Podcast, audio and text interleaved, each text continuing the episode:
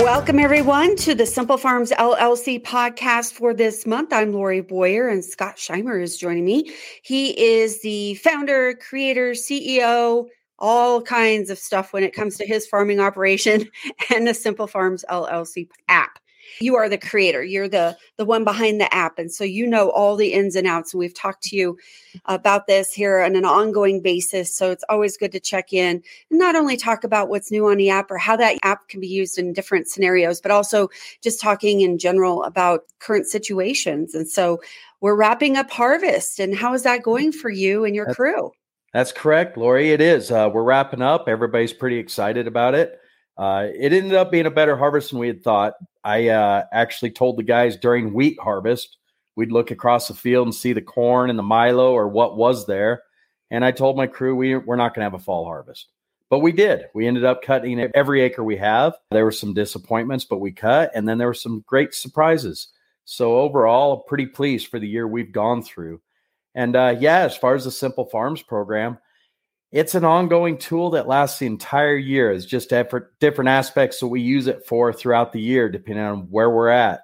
And here we are, we're plugging in these harvest yields, and uh, everybody knows it. Look at these market volatilities. So we're plugging in crazy numbers up and down, and just seeing where it positions us in our profit levels and where we need to pull the trigger. With regard to plugging in market numbers, should a person do that daily or how often should they put those numbers in there and, and check mm-hmm. things out? Whenever they want. The beauty of the program is it's so quick and simple. So if you sit down and you got it on your iPad or your iPhone and uh, you plug in the number, we just see this morning wheat's down 46 cents. So plug in the new number, we're down four and a half percent, and see where that puts you at your margin level relative to yesterday when we were almost $10 wheat. It's quick and easy, and it tells you exactly where your break even is. And Scott, do all of your crew members plug in numbers or just one person does that? That's a good question. Just the administrators. The program's set up where the guys out in the field, they're logged in as an operator. And so they just submit what they're putting in the fields as far as inputs and what their operation is. And all the price points are associated with those, but they can't adjust them or set them. Only the administrators. So my assistant Julie and I are the only administrators and we do all the number changes. Nobody else can do that. Would I be correct in saying daily or almost daily, you or Julie sits down, takes those numbers, and puts them into the app and, and runs the scenarios? Yeah. So for Julie's in as the assistant, when we get our bills at the end of each month and we get our new prices on our fertilizers, chemicals, if we haven't already plugged them in, she'll mm-hmm. plug those in based off the invoices. As far as market pricing and everything, I'm plugging those in almost every day. You know, a typical farmer, we watch the markets. I plug them in, see where they put us in our position. Another thing is, is Julie's posting all our harvest, and so she plugs in the yields. And so when we finish a field, she plugs that yield in on that field. And prior to that, we'll put a hypothetical number in there. I'll even shift the numbers throughout the year. We get a little rain, we may oh let's bump it up three bushel an acre, see what that's doing for us. So you can constantly tweak those numbers as well. I see. Okay. So the hypothetical could be if you get rain or if you don't get rain, how that would change and how that would help you project what decisions you're going to make. That's the reason for that. That is correct. And any farmer will tell you they'll be out there in the field next to that cornfield, look across the corn and think, ah, maybe it will make 65 uh, dry land. Remind you, this is Eastern Colorado. and plug that yield in. And then when it, the real one comes in and it's 37, you plug that in and that's a realistic number. Mm. So, yeah, and that makes a lot of changes in where your margin levels are. I know you've been busy with your own farm and you guys have been hot and heavy, and I do follow your social media as well. So I know Julie's out there quite a bit herself, but have you checked in with any of your customers? How's it going for them? Are they using the app as intended? Oh, absolutely. It's been a lot of fun having those conversations, especially this time of year. I, am just like the rest of them. I got my headset on. I'm in the combine. Yeah, I've got users. We're we're taking pictures of our monitors where our yields are at and sending them back and forth and having mm. dialogue. And that's a fun thing. It's not always business with uh, the users of Simple Farms. I've really generated a network of friendships with a lot of other producers, and we talk about farming outside of just Simple Farms. It makes it a lot of fun and a lot of bantering back and forth about who's yielding what or what machinery we're each running and how our days are going. So it's more than just the simple farms conversation. But yeah, I've talking to a lot of our our customers. It makes it a lot of fun for me. On some of these apps you're able to invite friends or to view other people's information are you able to do something like that in a simple you, farms you know simple farms doesn't it you know all that's a developmental cost in the platforms yeah someday i'd love to put a feature in that maybe there's a social aspect tied in with the program but right now it's just a full on business tool aspect and most people use snap I call it snap face. My kids laugh at it. You know, any of these other social medias are just texting, and that's where we're communicating. Okay. Snappy. I think you're referring to Snapchat. But... I am. just just in case people didn't know. Uh. All right. So your harvest is pretty much wrapped up. Grains in storage. Everything's looking good there so far. That's correct. We're already shipping grain out of the bins that we just put in, just depending on where we had already marketed it. Yeah, maybe three more days if we can hold the machines together and the Mother Nature holds up. We should be wrapped up, and my crew's pretty excited one of the ways I'm trying to do crew retention or staff retention is we slow down. We don't run cattle anymore. So I give the guys a four day week, kind of slow the hours down for what they've done throughout the summer. And everybody gets pretty excited about that. It kind of helps us push through harvest, knowing that there's light at the end of the tunnel and they're going to get three day weekends. Yeah, that's really nice. And then how long do they get four day weeks? Correct. So the combines have to be parked. We've had years where we bump Thanksgiving or even Christmas, but fortunately this year it'd probably be beginning the next week, and we always kick off full weeks again April first. Scott, in our last interview, we did talk about seed selection and decisions for next year. So, on your farm, you have all those decisions made at this point in time? Our staples, we pretty much pulled the trigger on them. Uh, we always have those outliers, a few fields that we want to try some new varieties on. So we'll wait till everybody's wrapped up with harvest, have some conversation with neighbors, uh, with our seed dealers, what new varieties are out there, and then we'll select those.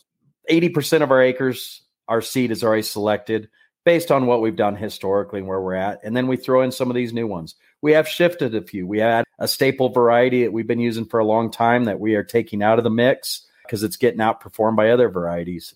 And the reason I asked that, just kind of a, a refresher, because I know we did talk about last month, but those again are numbers that you want to plug into the app, right? Oh, geez. Here's one that's out there right now. We, we grow Milo, it's one of our staple crops, and uh, they've come out with this herbicide resistant for grass control.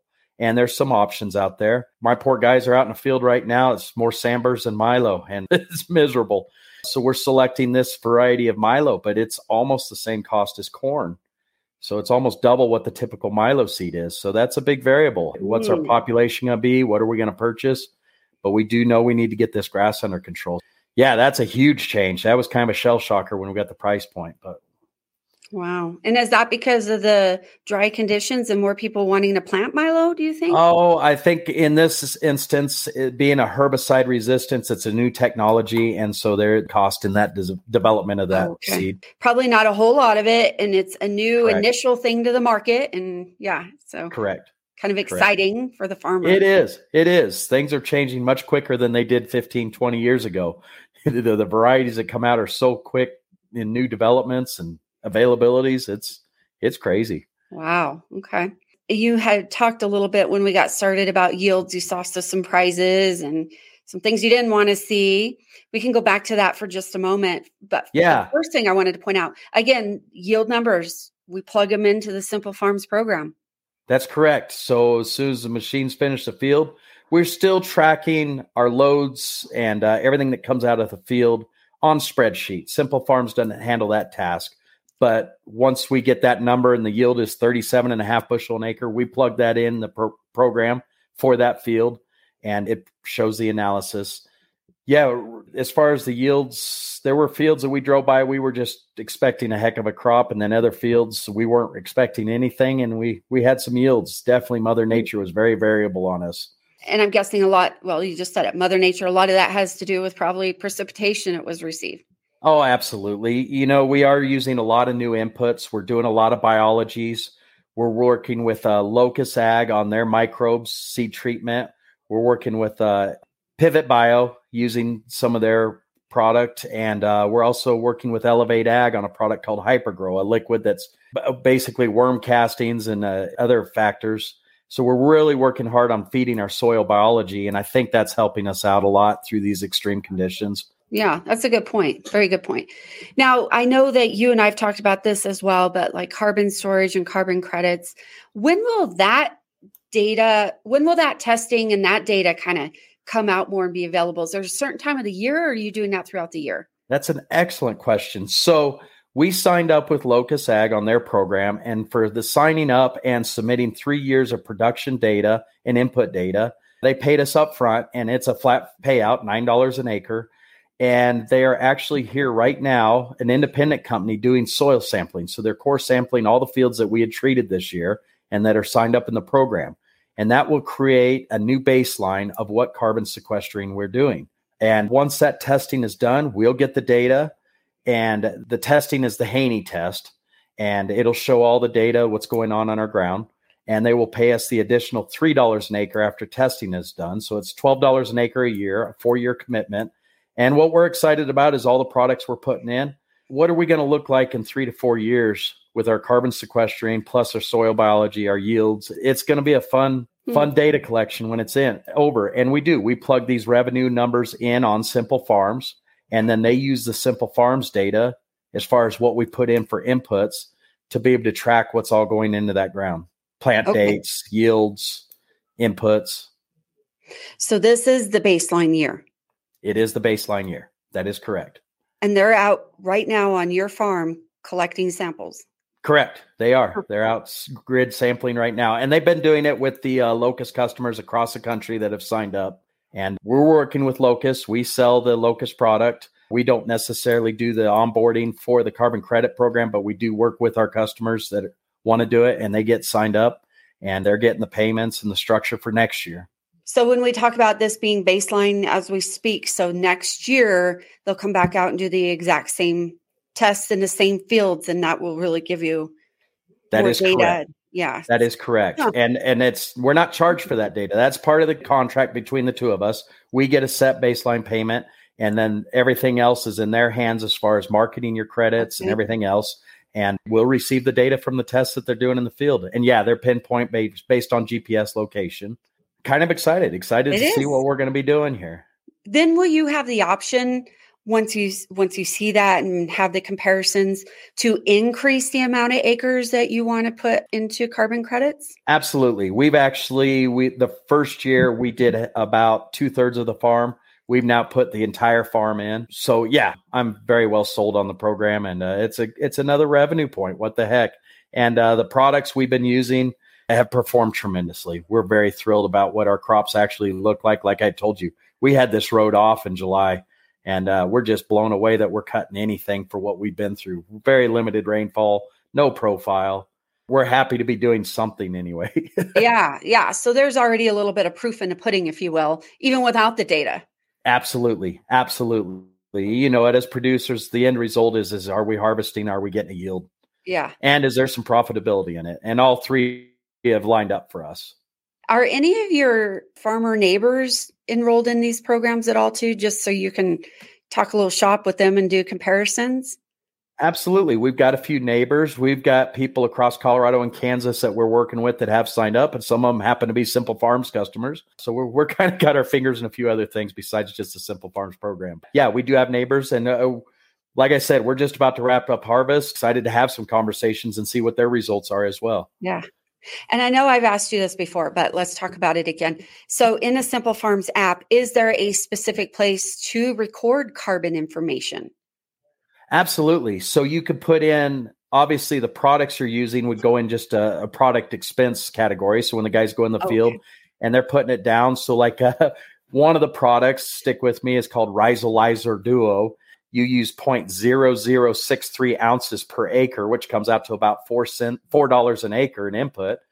The guys submit that input and it shows up, but the, also the revenue point when we receive a payment for that ground, we plug that in as a an income, and so the two factors are in there to show where our profit levels are just based on what's going on there. Yeah, that's pretty cool. Wow. Wow. I don't know why a person would not use Simple Farms. Well, I'm hoping everybody will. Easier yeah, it does. It really helps on the bookkeeping. Um, we always run into it, and you and I have talked about it. It still requires you to enter data, and that's the yeah. hard part for all of us is just getting the entries. It's funny. I'm in the combine. I'm I'm jumping from field to field, changing the GPS, and we're still using climate as far as recording our field data, as far as our harvest data. And I can hear Julie in the grain cart behind me screaming at me that I haven't submitted the harvest on Simple Farms yet. So it, even for all of us, you know, we're it's just entering all that information. Your yeah. return on time investment is huge for doing it. Absolutely. And then that's the exciting thing. I'm hoping down the road as we keep improving Simple Farms, which we have an updates coming down the road, we constantly do, is uh, you've got enough data in there, three or four years worth of data. Is we're going to create averaging structures in there so that you can get perspective on an average over historical production of what you're doing based on products, based on seed type, based on any decision you might have made. And if you've got that data collected, there's a lot of things you can do with it down the road, but you have to have the data collected first. Scott, anything else to mention here today? Oh wow, Lori, we we covered a lot. Uh, I'm excited to be wrapped up I, with harvest. I know uh, a lot of guys are getting to that point, and it's good. We're all hoping for a better year next year, and I hope it comes. How do we find information on Simple Farms? I you just look on Google search, however, simplefarms.ag. And that's our website and all the information. Then you can reach out to us from there. Okay. I know customer service is awesome. There's tutorials on the website, but I also know that Julie does some individualized uh, tours as well for people who might have specific questions or just need a little extra help. Absolutely. And uh, as soon as I park the machine, We've also been doing uh, private Zooms or even just a weekly Zoom presentation. And we'll start doing that and promoting that as well okay. so that we can help people out as well. And I'll be available. Well, Scott, thank you for visiting with me today. Oh, Lori, it's always a good time to have a conversation with you. Thank you. Once again, Scott Scheimer here with me on the Simple Farms LLC podcast. And he is the creator and the CEO of Simple Farms LLC and a farmer out of Cheyenne Wells, Colorado. I'm Lori Boyer.